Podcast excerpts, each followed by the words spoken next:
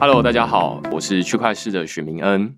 那我们今天邀请一位特别的来宾，他是回声乐团的主唱吴柏苍。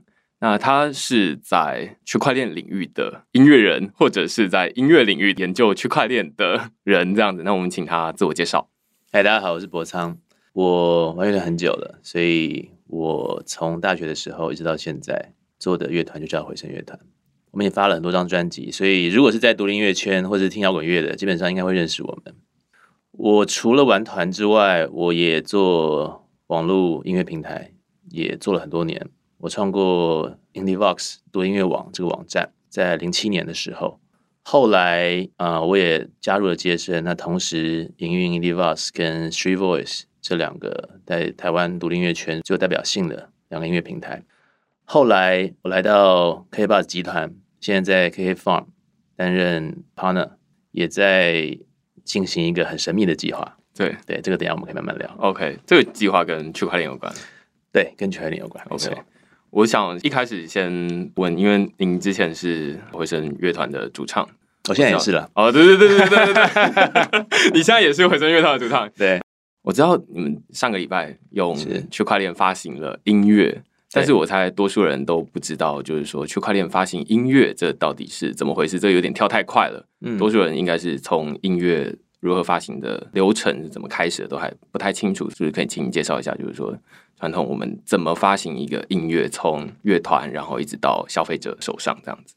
我正好开始做音乐，那发行自己的作品是在一个很奇妙的时间点，大概在两千年左右。我们还在学校的时候，那当时候已经有很便宜的录音技术跟设备了，所以我们可以用很低廉的价格录出很好的作品。那录完之后，也可以自己想办法发行。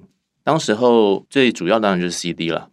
一般来说，不管是你说 indie artist 或者是大的唱片公司，基本上就是把作品弄成一张张的 CD，然后卖。我相信这个，只要大概在三十几岁以上的人，可能都很熟悉这件事情。我买过 CD 这样子。对，嗯。那两千年以前，基本上 CD 或者说唱片工业是在整个音乐产业里面完全的主导的一一个产业了。嗯。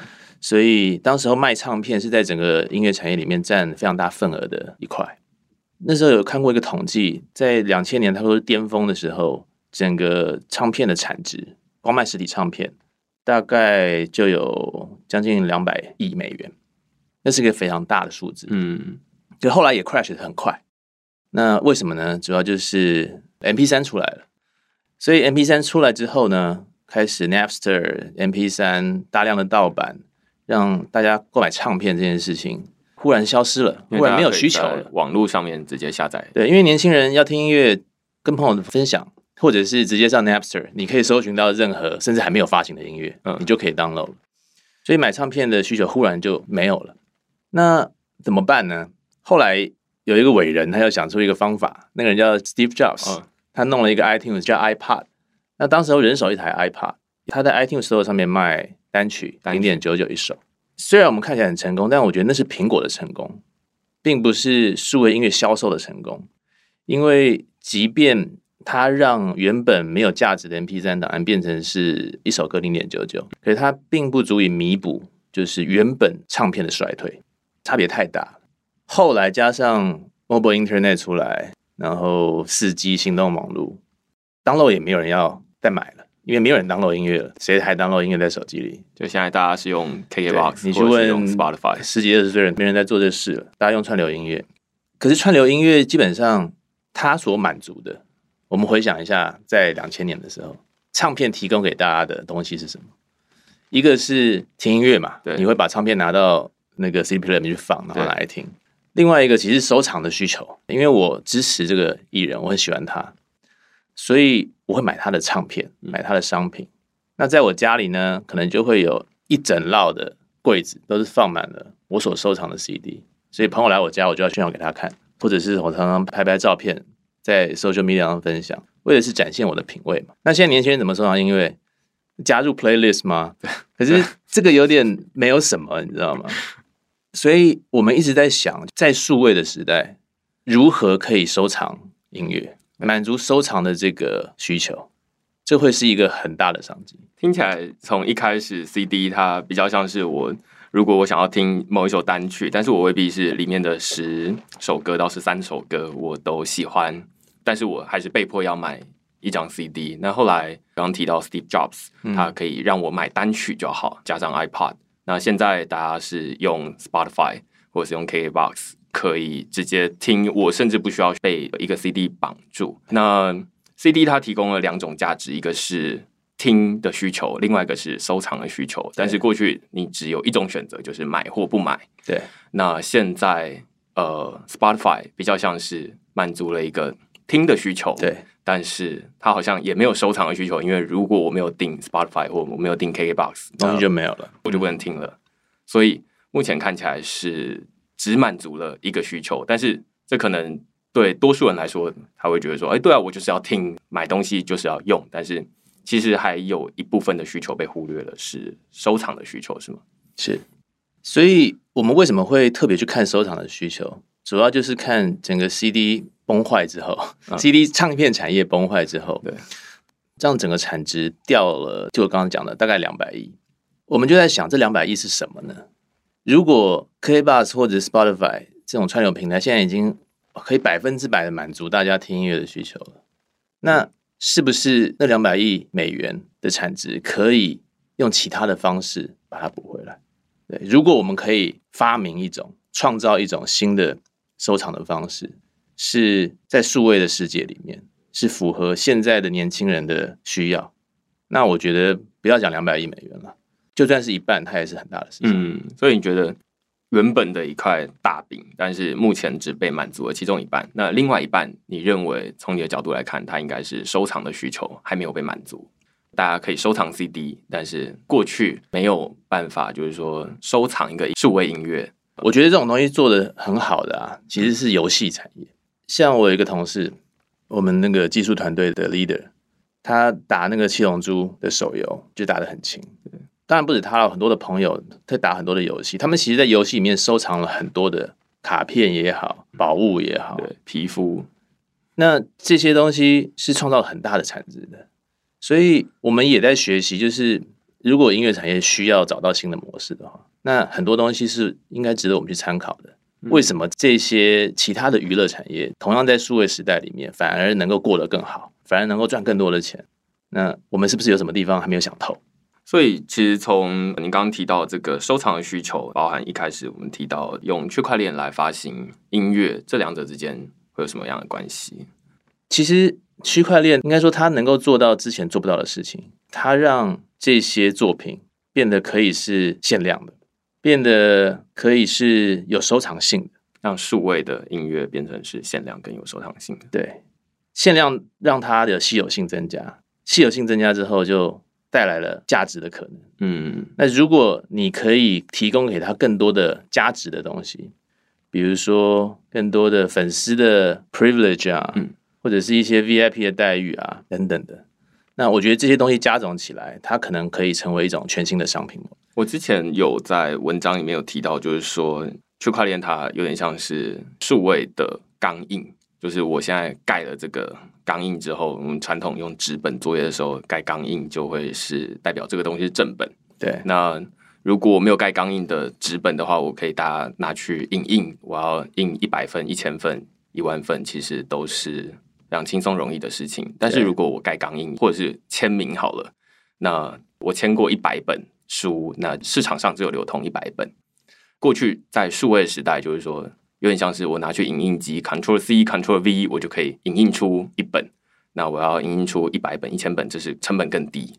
但是现在区块链，它等于是帮这些数位的音乐盖上了钢印，只有一百份是我有盖钢印的，而且是数位的钢印。所以如果有人说，哎，那我去买了正版的数位的音乐。那我可能就会问他说：“哎，这是正版的吗？哎，上面有钢印吗？”对对，那或者是哎，如果上面没有钢印的话，那应该是盗版的。嗯。那这是不是就是符合你刚提到，就是说，哎，它是收藏的需求？有的人他当然，如果他只有听的需求的话，当然就是有没有钢印无所谓。对我来说，我只要能听就好了。那另外一部分，我是希望支持这个创作者。或者是我有一个收藏的需求，希望上面是有区块链正版的这个东西。没错，我觉得这是它最重要也最独特的一个性质，所以它可以作为整个我们在数位的时代创造可以被收藏的商品或者是作品的一个最 fundamental 的一件事。可是我还是觉得啊，即便它有了钢印，我们还要为它做更多的价值，否则这些乐迷可能会觉得说：好，那有钢印又怎样？对不对？对，所以我们要告诉他，所以可以怎样？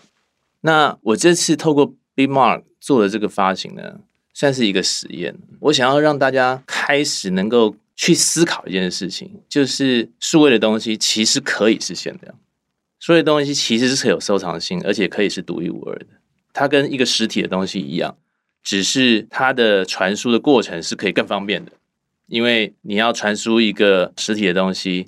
你必须要透过我们原本的方式邮寄干嘛的？对，可是，在数位的世界，其实可以达到同样的事情，但它有实体的性质。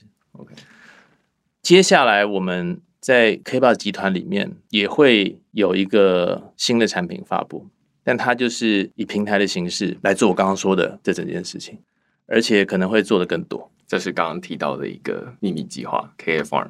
对，刚刚你有提到 Big Mark，呃，我这边稍微补充一下，就是说 Big Mark 它其实是一个区块链。你可以把它想象成它类似比特币区块链或者是以太坊这样的一个独立的区块链。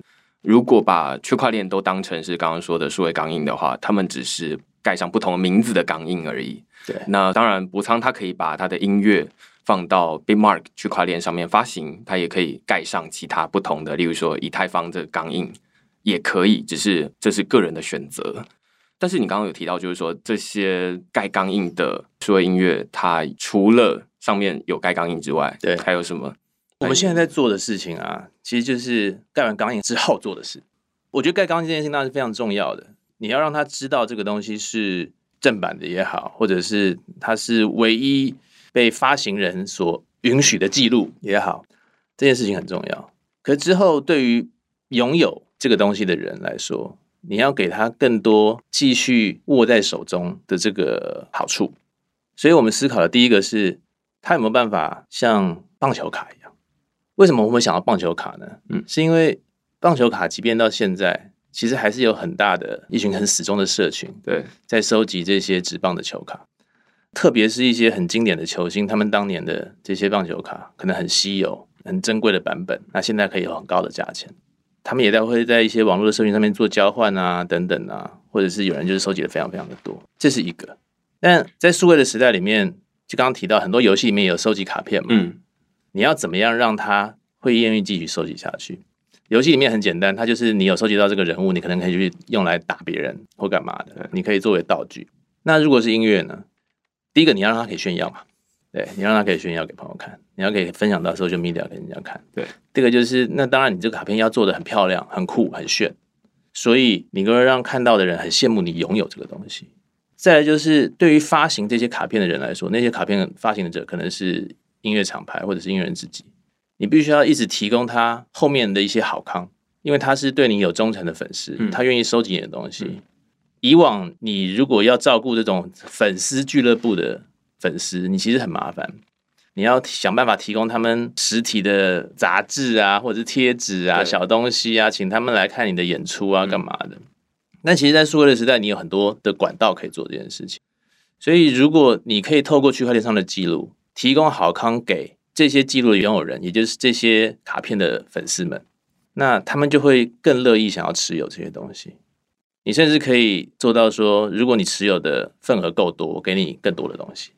我会觉得种种这些后面的价值，从本身的珍惜性，到它可以被分享。可以被炫耀，到它让持有的人有一种尊荣感、尊荣与礼遇、嗯、VIP 的待遇，到这些粉丝社群之间的这种凝聚力，才会是给这个被盖了钢印的东西带来真正价值的来源。我刚从你这一段在叙述的过程中，我听到一个还蛮有趣的一个演变，就是从唱片其实有没有买正版的唱片，这是很容易分辨的，但是。创作者他没有办法，因为他是透过例如说玫瑰唱片或者是一些销售管道去卖给消费者。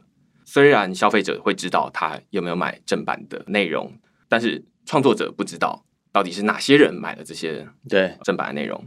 到了刚刚串流的这个阶段，它比较像是说，我们透过 Spotify 或者是透过 KKBOX，在创作者还是不知道到底是哪些人就是在听这些东西，但是消费者他甚至也完全对这种正版或者是盗版已经对他其实无所谓，你给他听正版或盗版，反正他只要可以，反正就有听音乐就好了。对，那到了在接下来这个阶段，就是说，好像虽然它维持一个数位的档案，它已经不是一个实体的 CD 了。但是创作者他现在可以透过区块链，他虽然不知道这个人到底是谁，但是知道他拥有正版的音乐。然后从乐迷的角度来看的话，他可能是现在突然又回到了一个 CD 的时代，就是说，嗯，我有没有拿到这个正版的音乐很重要，因为正版音乐可能有后面你刚刚提到的这些好处，对，或者我猜收藏可能只是其中一部分，另外一部分他可能是觉得说，哎，我可以。拿到正版到底有什么新的这样的好处？所以我们现在做的这个计划其实也快要公布了，应该是一个月而已，嗯、很快。我们会用 Blockchain 来当基础的设施，因为就像你刚刚提到，用 Blockchain 有那么多的好处。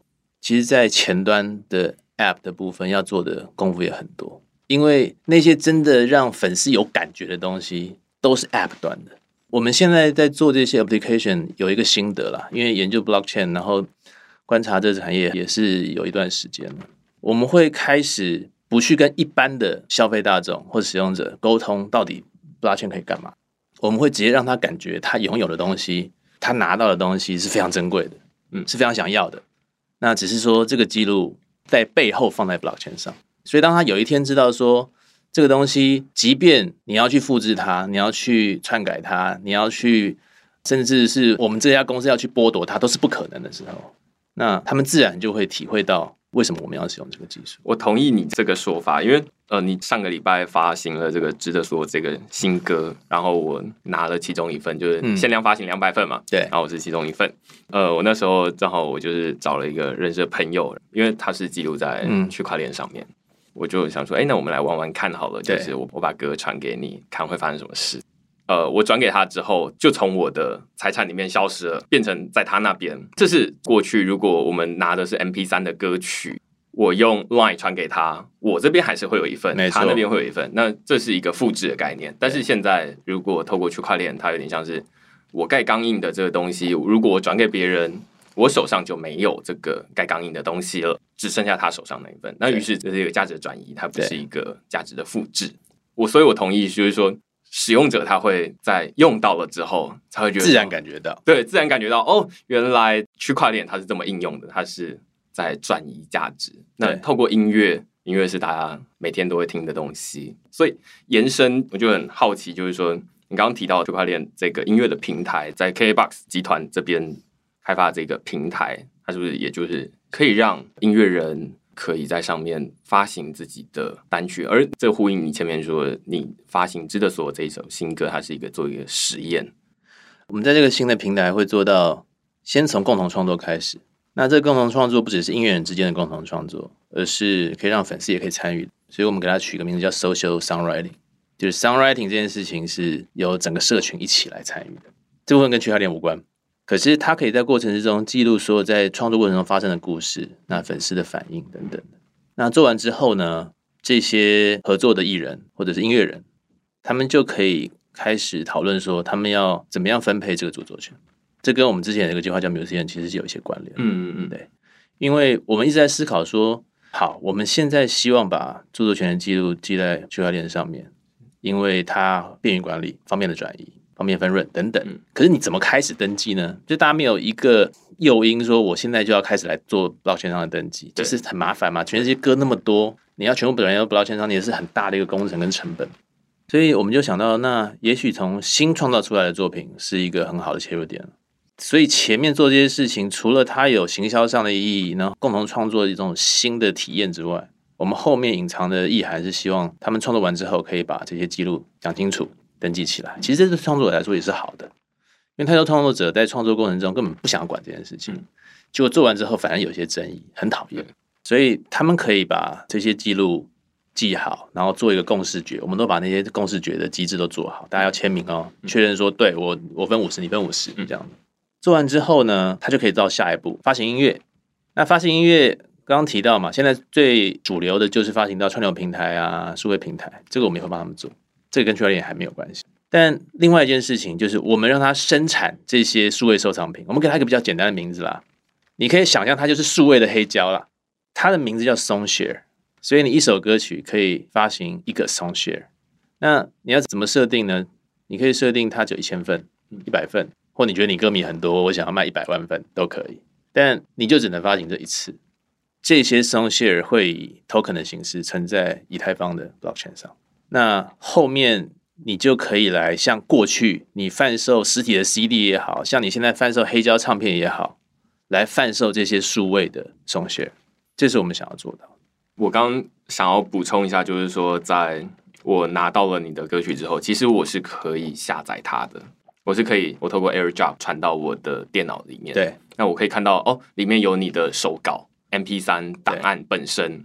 有人会说，哎，那这不就是它突然又变成又可以复制了吗？其实不是，是说它是一个复制品，但是它上面没有盖钢印，所以它不是一个收藏品。那但是它其实还是本身可以复制的。再套用回你刚刚解释的这个，从音乐发行到串流平台，最后用区块链来制作这个收藏品的这个过程，我听起来是更适合一个数位时代发行音乐到串流平台，就是满足一个大家想要听的需求。区块链用的地方其实是满足收藏的需求，所以并不是说用区块链来发行音乐之后就会让大家有什么不一样的感觉。我们会试图创造一个新的体验，所以虽然这些东西它就是记在以太坊上的 token，但我们会让这些 Songshare 的持有者，第一个他会在他的钱包里，我们就不叫钱包了啦，对，因为它不是装钱，我们叫它 collection book collection，它在它这个收藏册里面呢，就会有很多会动的卡片，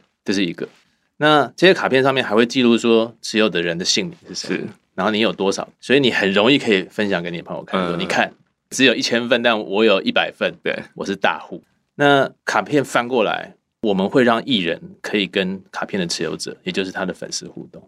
他可以不断的透过网络的后台传递最新的幕后花絮的影片给粉丝，传送可能新的语音讯息给他们，甚至传送 live 的演唱会门票的 QR code，或者是比如说他商城的那个 coupon code 等等，任何你可以想得到的，我们叫做 gratuity。中文你可以说，你可以发红包给你的粉丝了。那我们会认为说，这个后面的这些诱因加上前面的这个收藏性，会是整个我们想要推出的这个 Songshare 它的价值的来源。否则，它如果只是以太坊上面的一个 token，它是没有任何价值。理解。所以，其实我觉得现在在把你一开始提到，就是说从唱片到串流音乐，到后来现在用区块链发行数位音乐，如果我们把就是最一开始的实体唱片，我们刚提到说它有。听的价值、实用性跟收藏性，嗯，它本来是被 bundle 被绑在 CD 上面的，但是现在它等于在数位的时代上面被切割开来了，它是两种不同的东西。我们不会让他们去在那个卡片上面听音乐啊，就没有人会干这个事情。请你去 KKBOX 跟 Spotify、Apple Music 听音乐这样子。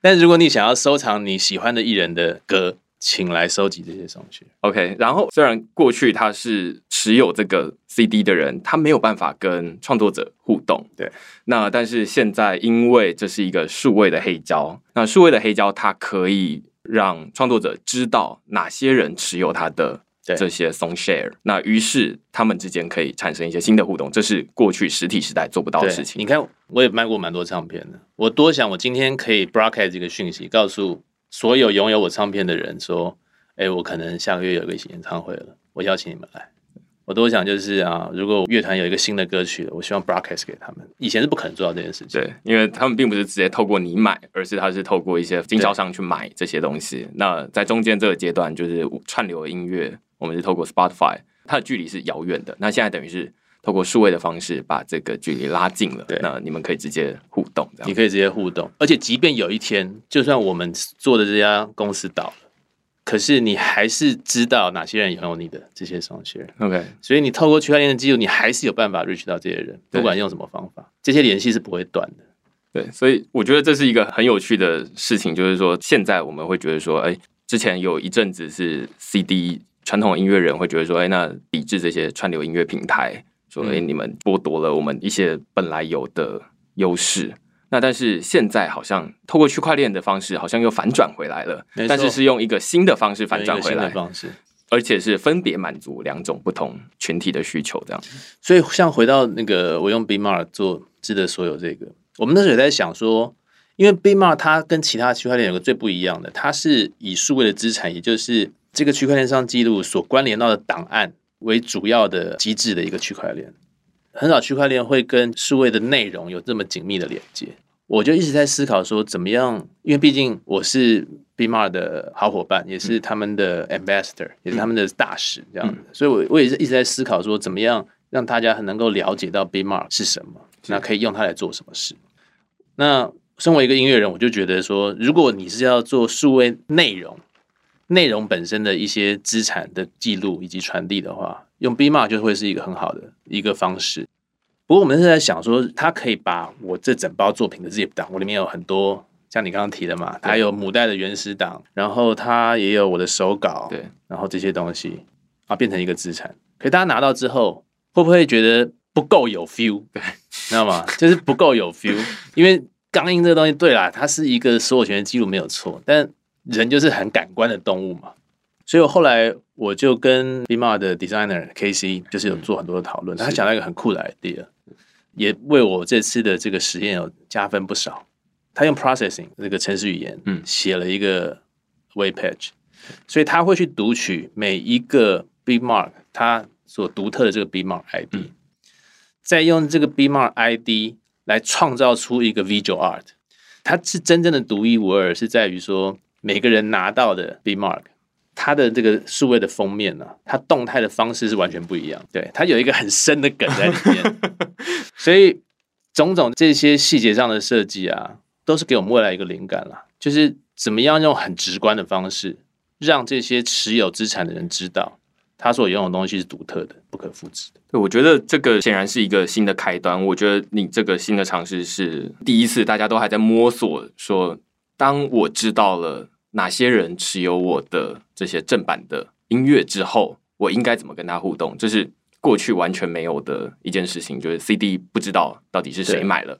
即便我有经营 Line 粉丝团或者 Facebook 粉丝团，他们也未必有买我的音乐。我跟他们互动方式应该会不一样。但是现在等于是说，找到这些人，通通都是持有你音乐的人，嗯，那他们肯定是铁杆粉丝。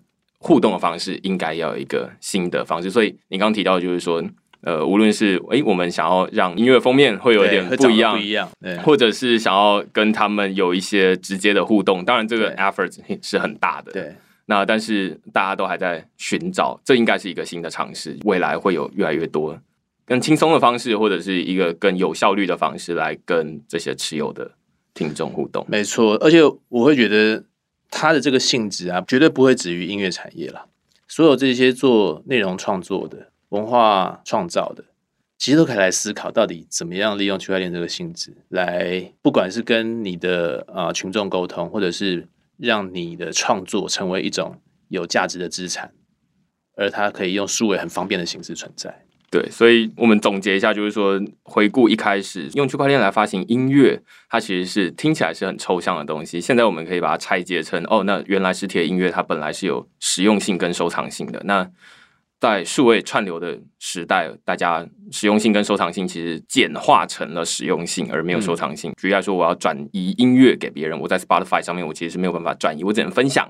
哎，你过去 Spotify 那边听某一首歌这样子。但是用区块链发行音乐，它其实满足了一种收藏的需求。我可以转移我的音乐正版的档案给你，甚至突然就是，哎，我转移给你之后，我就没有办法跟这个创作者互动了，嗯，变成你有，对，那这是转移一个权利这样子。对，那所以这其实是一个接下来区块链它能够在音乐产业跟之前会有点不一样的一个地方，这样那。它同时可能也不只限用于音乐产业，它可能也适用于，例如说图片、摄影或者是文字等等的。OK，那今天我们谢谢伯苍今天来我们 Podcast，我们讨论用区块链发行新歌知的所有。除了区块链之外，也可以来听一下我的歌。对，它其实可以在 Spotify、在 Apple Music 上面都可以找到，都可以找得到。谢谢伯苍，好，谢谢。另外，如果你喜欢我们区块势的 Podcast。语音节目的话，欢迎你在 iTunes 或者是 Podcast 底下给我们留言评分，因为评分留言其实是排行榜上面可以让更多人看到区块链的 Podcast 语音节目这样子。那另外，我们在区块链的语音节目这个礼拜开始做一些调整，就是我们每个礼拜会发行一集语音节目，原本是每两个礼拜才发行一集，那我们增加频率，让你更频繁的收到我们的语音节目。好，谢谢大家。